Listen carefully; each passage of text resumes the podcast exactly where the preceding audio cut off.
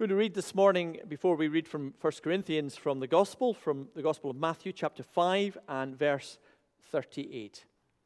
Let us hear the Word of God. You have heard it was said, an eye for an eye and a tooth for a tooth.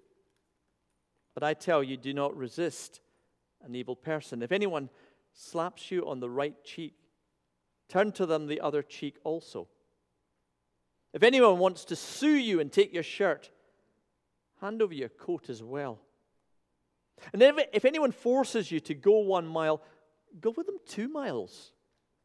Give to the one who asks you, and do not turn away from the one who wants to borrow from you. You have heard that it was said, Love your neighbor and hate your enemy. But I tell you, love your enemies and pray for those that persecute you, that you may be children of your Father in heaven. He causes the sun to rise on the evil and the good, and sends rain on the righteous and the unrighteous. If you love those who love you, what reward will you get? Are you not even the tax collectors are doing that? And if you greet only your own people, what are you doing more than others? Do not even pagans do that? Be perfect, therefore, as your heavenly Father is perfect. And then we read from Paul's letter to the Corinthians, Corinthians chapter 6, and reading at verse 1. If any of you has a dispute with another, how dared you take it before the ungodly for judgment instead of before the Lord's people? Or do you not know that the Lord's people will judge the world. And if you are to judge the world, are you not competent to judge trivial cases? Do you not know that we will judge angels? How much more the things of this life? Therefore, if you have a dispute about such men, matters, do you ask for a ruling from those whose way of life is scorned by the church? I say this to shame you. Is it possible that there is no one among you wise enough to judge a dispute between brothers? But instead, one brother takes another brother to court, and this in front of unbelievers. The very fact that you have lawsuits among you means you've been completely defeated already. Why not rather be wronged? Why not rather be cheated? Instead, you yourselves cheat and do wrong and you do this to your brothers and sisters?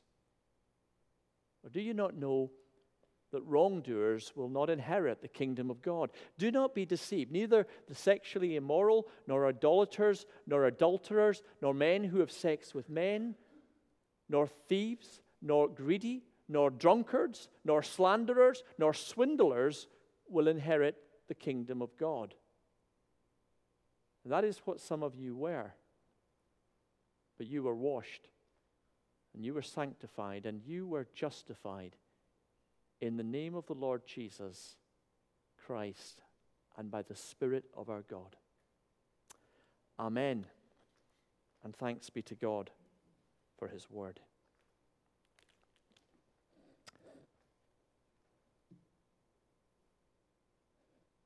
I, uh, that's the elephant in the room. Uh, and I want to deal with the elephant in the room before we come on to God's word, because as we read that passage, um, that second passage, I, I, there's, there's a bit that everybody went gulp at, didn't you? When it talked about men having sex with men, and we thought, oh gosh, are we going there this morning? And I want just to start off by dealing with it by saying this um, I'm not going to go there today. We're not going to talk about that, so relax.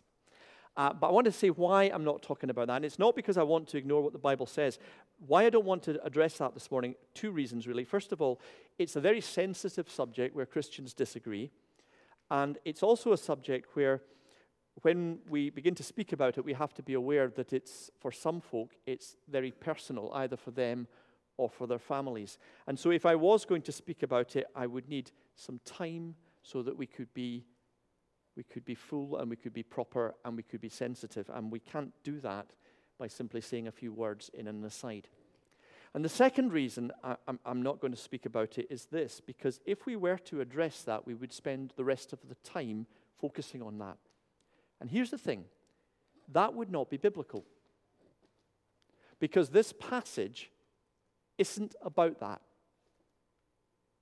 It's just something that Paul mentions in passing. It's not about that at all. And so I want to be biblical enough to look at what this passage is saying to us in all of its breadth. Actually, the next passage is about sexual relationships, so we can talk about that another day, not today. Because what this passage says is important, and I want us to hear it. Let me start by putting it this way I want to introduce you to the crisp packet test. A man walks down the road. Oops. Oop, going the wrong way. Oh, no, we're definitely going the wrong way. The crisp packet test. A man walks down the road eating a packet of crisps. He finishes the packet of crisps. He looks left. He looks right. And he drops his litter. That's the crisp packet test. Why is that a crisp packet test? Because you see, that action has told you everything you need to know about that man's beliefs. Everything you need to know. See, here's the thing. What does it tell you when he looks left and he looks right? It tells you that he's worried about what other people think of him, isn't he? He's, he's worried about will someone see and will someone have a negative opinion of me? He cares about what other people think about him. He didn't look up. He didn't look to think about what God thought of it. He looked left and he looked right because he makes decisions according not to God's standards, not even according to what right and wrong is. He makes decisions in terms of what other people think of him. That's what matters most to him in decision making. And the second thing is, as he weighed up what to do and threw the crisp packet on the ground, it told you that the most important thing to that man in his life is personal convenience. He could have taken the crisp packet home, but he couldn't be bothered because it's a dirty packet. He doesn't want to put it in his pocket. He could have walked to a bin, but he can't be bothered because it's too far away and it doesn't want to touch a bin anyway. Now, that man might tell you that he cares about the planet, he cares about the environment. He cares about his community. He cares about the neighborhood. But his actions, the crisp packet test, tell you that whatever he says, whether he votes green or joins Friends of the Earth or whatever else he does, his actions have told you what he believes. And he believes his own convenience comes first. And that's the most important thing. What we believe really believe comes out in what we do because it shapes the decisions we make. When we spend money, when we talk to someone, the way that we talk to them, when we make any decisions, it reveals something about us. It doesn't reveal that we are moral people so much as it reveals what we believe about the world, about the self, and about life. You know, folk will say to Christians, you should show your beliefs by your actions, won't they? Here's the more scary thought your actions do show your beliefs, your real beliefs. If you don't look up because you only care about other people, then you don't believe in God. if you treat the world with disrespect, it's not because your love for the planet isn't being shown in your actions, it's because you don't love the planet that God has created. That's the crisp packet test. And I want to come back to that. 1 Corinthians, Paul is writing about what the gospel beliefs are what a gospel worldview is. And it's all centered round the cross. This idea that the most powerful, the most important, the most innocent man that there ever was in the world made a choice. And that choice was to be humiliated in total weakness and crucified on the cross as if he was scum. That was his choice. And that choice of God's Son, says Paul, turns the world on its head. It turns all our value systems and everything upside down. And here we have a church that's tiny and weak and insignificant, just a few people. And yet Paul is saying you are to model in your actions and your love and in your teaching this upside down logic to the world. You are to give yourself in love as Jesus has given. You're to choose a way of weakness and humiliation that God's strength might be seen in that. That's the upside down Christian worldview of the gospel that Paul is talking about. And the problem for the Corinthians is that they haven't grasped that. Yeah, they come to church, they sing songs about all the things that they believe. Maybe they've got a cross on the, on the wall and, and, and they say all the right things. But when it comes to what they believe in, it's shown in how they act and what are they doing. And what they are doing in the church is they are chasing after status. They are chasing after who's the most important. They are chasing after who's the best preacher we can put at the front of the church. They are valuing eloquence and spiritual power. They're competing. They're in cliques and they're in factions. They're looking after themselves. They're trying to have a good time. They're eating too much when they, when they come to church and they're not caring about the poor. And Paul is saying, You don't look like people that are shaped by the cross your actions are telling me what you really believe and what's really important to you. And the obvious example in this passage that we have just read is that some members of the church are falling out to such a degree that they're down at the sheriff court suing the other one. Now, this is the bit I, would really love to know what it was all about, wouldn't you? What was that lawsuit about? It'd be great if we could just go down and get the court records or, or, or, or read about it in the, in the Daily Mail and, and find out what the scandal is, because we're really interested in that. I said that last week when we wanted to know the, the salacious details of the sex scandal. But we don't know. It seems to be some sort of dispute over, over, over money or property. Maybe it was a, a business dispute, two, two Christian businessmen falling out.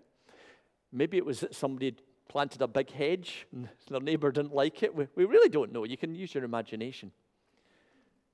But the important thing is that two folk are going to court, and Paul says, This dispute you have, whatever it is, it's so unimportant, I'm not going to talk about it. It's nothing if your eyes are focused on the gospel. If the gospel is informing how you act. You see, in the Old Testament, if you read the Old Testament, one of, one of the things you find in the Jewish law, and, and it's one of the reasons that it seems to be pages and pages and pages and pages of it, you read Leviticus and Numbers and all the rest of it. And it's because the Jewish law was not just about what you did in the temple or what you did in church or what you believed, it was actually about the whole of the community's life. It, it, it regulated agriculture, it regulated the welfare of the poor.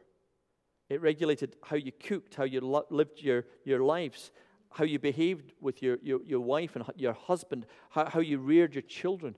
It, it regulated every part of life. And, and, and what that was saying was actually this we live our whole lives before God.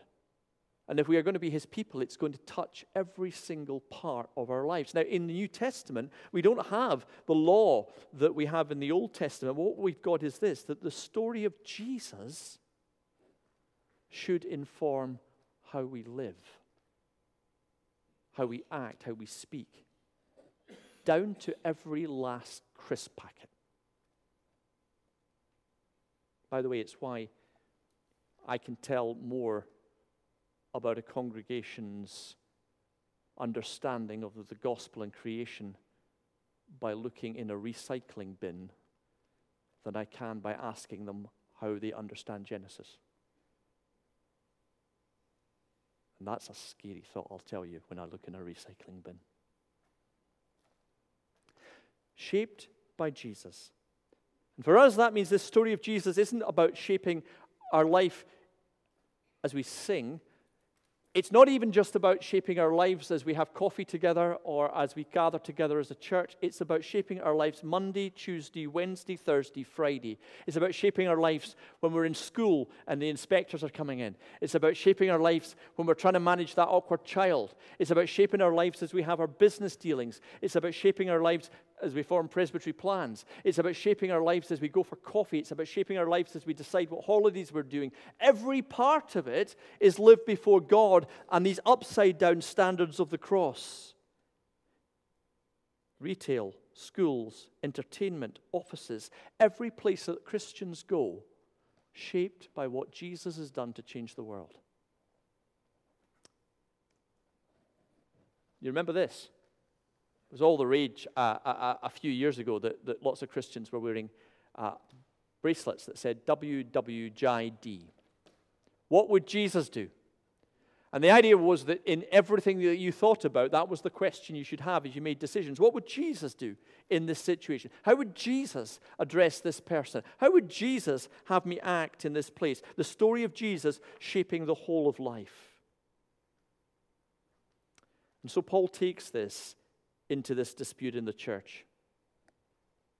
If any of you has a dispute with another, how dare you take it before the ungodly? That's people who don't believe for judgment instead of before the Lord's people. It's interesting, this translation is a little bit limited because what Paul actually says, and it's clearer in the older translations, he actually says, oh, sorry, that's fallen off the bottom of the screen, but never mind.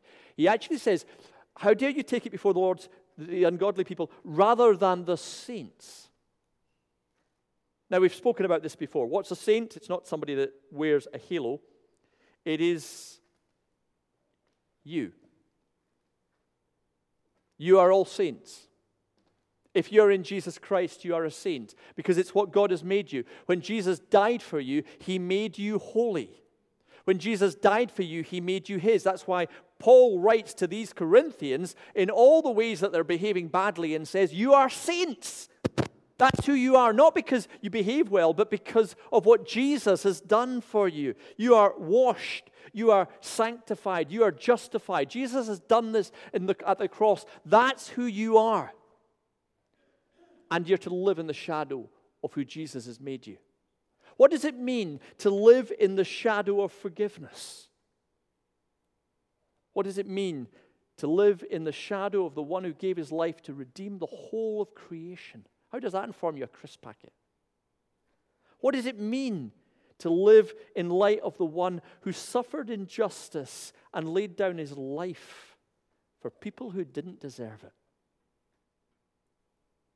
This is the crisp packet test. Whatever the dispute was, I can almost guarantee how it left people feeling. Somebody had done something wrong, whatever it was, and somebody else felt a sense of injustice. And that person was sitting there saying, I have my rights. I can't be treated that way. I need to have my day in court to be vindicated that the whole world might see I'm right and they're wrong. And we've all felt like that, haven't we? Something's happened to us, and we, we need people to know that I'm in the right and they're wrong. But that's not what Jesus did, is it? He suffered injustice and he did not open his mouth.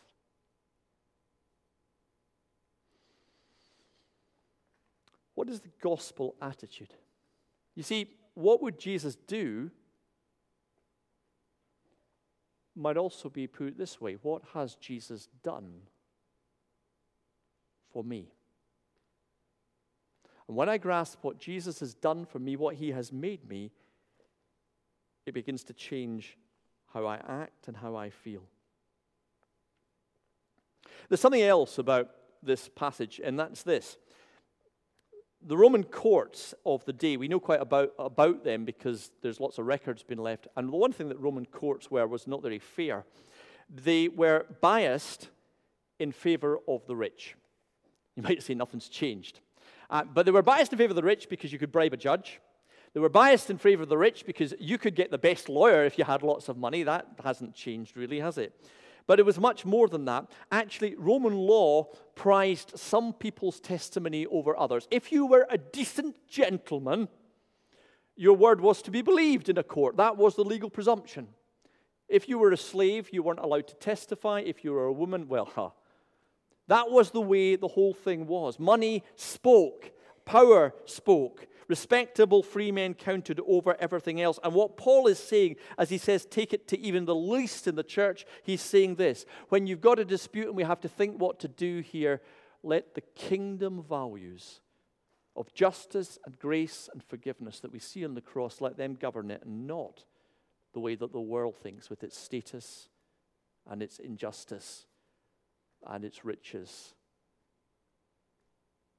And he goes on to say this he goes on to say this You someday will judge angels. I think I've got this in the wrong. Yeah. You will judge angels. Now, what's this about? Here's what it's about. Step back, says Paul. I want you to understand what God's purpose is for you. And God's purpose for Christians, the big picture, is that He has a plan for the whole of creation, for the redemption of the world. He has a plan which the prophet spoke of, where righteousness would flow like rivers and justice like an ever flowing stream. That's what we're about. We're about transforming this world into the likeness of Jesus Christ. That's the big picture. And when you've got your eye on the big picture, what it's all about, suddenly the little things are put into perspective. When you've got your eye on the fact that God so loved the world, when you've got your eye on the fact that God made the world and says it's good, when you've got your eye on the fact He sent His Son, not just that we might be forgiven, but the whole world might be changed, do you drop a crisp packet? You see, the big picture if it's when our minds and in our hearts begins to change everything. And suddenly these disputes become trivial. Suddenly my honor that's been impinged and I need to get vindicated suddenly falls away because of the big picture of what God is doing. I, I think, in terms of our presbytery planning process, that is what we need to see. Because the reality is, understandably, everybody is looking about the building that they love, everybody's looking about the ministry in their area, everybody's looking about preserving things. But if we can just step back and see, what is the church for?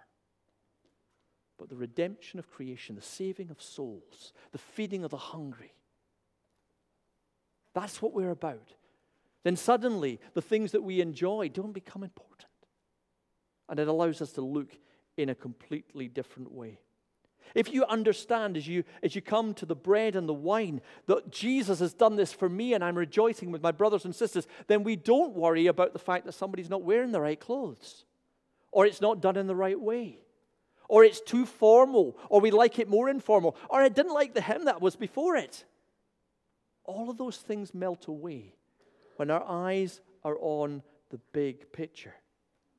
And here's the other thing that Paul says in this passage, and we can miss this. He says, One brother takes another to court, and this in front of unbelievers. Instead of cheating and wrong, you do this to your brothers and your sisters. See, here's the thing Roman social order was very well defined men and women slaves and free, rich and poor, young and old. There were structures and there were orders. And here comes the gospel, which says, In this church, Jesus Christ has died for you, and you are brothers and you are sisters. Now, you may not have a good relationship with your brother. I have, I'm, I'm, I'm grateful to God, a great relationship with my brother, and I would do anything for him. Some of you got siblings like that? They do anything for you? Pretty much. I know you fight with them, but yeah. Now, if you've got a brother like that, then you know that that brother attitude changes everything. And here's the amazing thing that we take for granted when we hear this brother sister language is that when Paul used that for the first time in the church, he was saying to a slave and a master, You're brother and sister. And of course, relationships change how you act, how you think, how you feel. You're a family. Do families sue each other in court? Well, some do. But suddenly it begins to change the way that we think. So, this passage reminding the believers you are saints that will judge the world someday. You judge angels. Think about that. That's who God has made you. Someday, you'll reign over this whole creation in His name. You'll shape it. You'll be His glory, His delight. That's what He's made you for. You're sanctified in Jesus. And when you focus on all those big things, suddenly He looks them in the eye and says, So that lawsuit?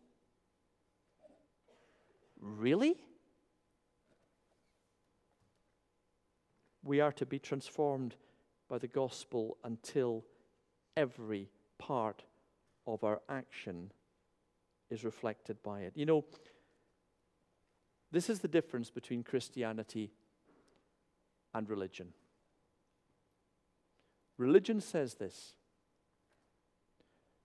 do the things that God has told you and live your life differently, and God will give you a reward.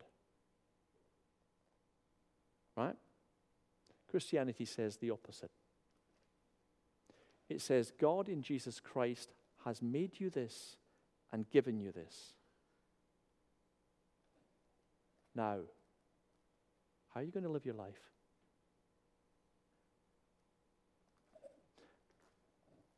We love and act because of what Christ has done for us. What do people who judge angels do with a crisp packet? What do people that Jesus died for do with a grudge? What do people who are made brothers and sisters do with gossip? What do people who Jesus gave his life for do when it comes to giving? of themselves, of their time, their talents, their money for the work of the church and for everything else. And by the way, actually, the problem with time, talents, and money for the work of the church is this if every part of our life is about Jesus, it's not about how much I give to the church, it's about what do I do with every other penny in every other decision because it's about the whole of my life. How do people who have been called by the living God? respond to the demands that are made on them? How do you respond to an asylum seeker if you follow the one who came as a refugee into a world that rejected him? This passage blows everything away and asks us to focus on Jesus and his cross and let it shape everything in your life. Think just now about the decisions that you have to make this week and think about what it means to make them in the light of the cross.